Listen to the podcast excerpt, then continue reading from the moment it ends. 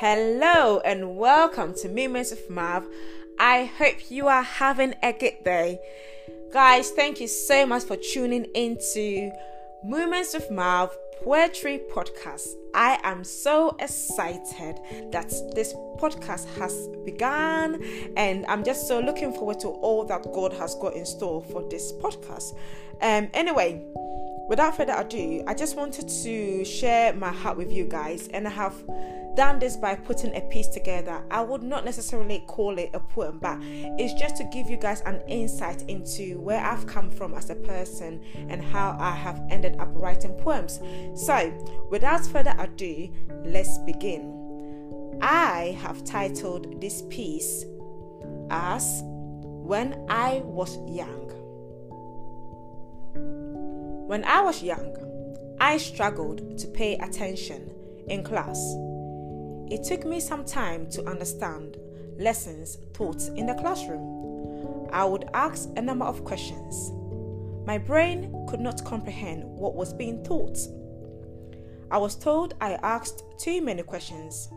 When I got the answers wrong, I was punished by being smacked and was told I was thick.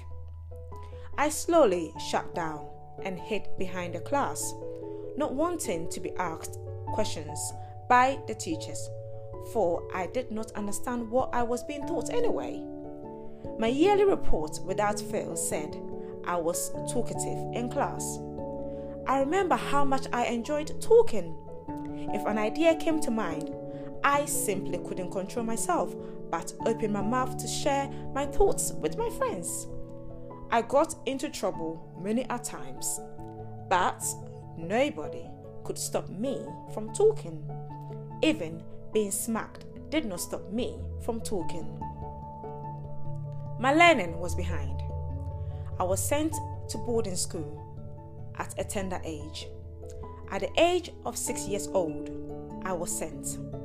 That is another story for another time. I struggled to read and write. There was no mom or dad to assist me. It was the survivor of the fittest. I managed to make my way through to year 7 without knowing much. They couldn't bully me because my mouth would deliver my peace of mind. At 13 years old, I landed in the UK, still unable to read or write. My dad said to me, You will go to university. He would sit with me to teach me how to read and write. My brother did the same. My father bought me a Bible, and I would try to read it, but it was difficult, yet I kept trying. I thought to myself, if God helps me to read, I would be able to read my Bible all the time.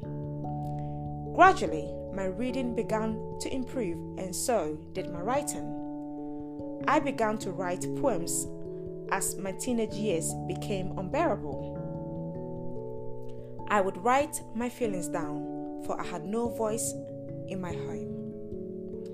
Time passed. My father's prophecy came to pass.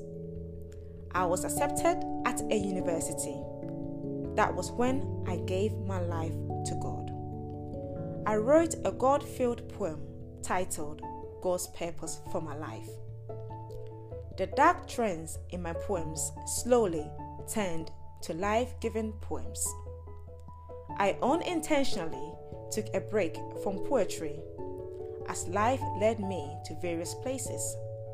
But I am back, back to write, back to declare God's glory. He heard my prayers and taught me how to read and write through His Word. He called me an author. He uses the foolish things of this world to shame the wise. So, it is no coincidence that I feel led to return to poetry. God, make my hands and mind like that of a skillful writer, I pray. Let the adventure begin. To Him be the glory.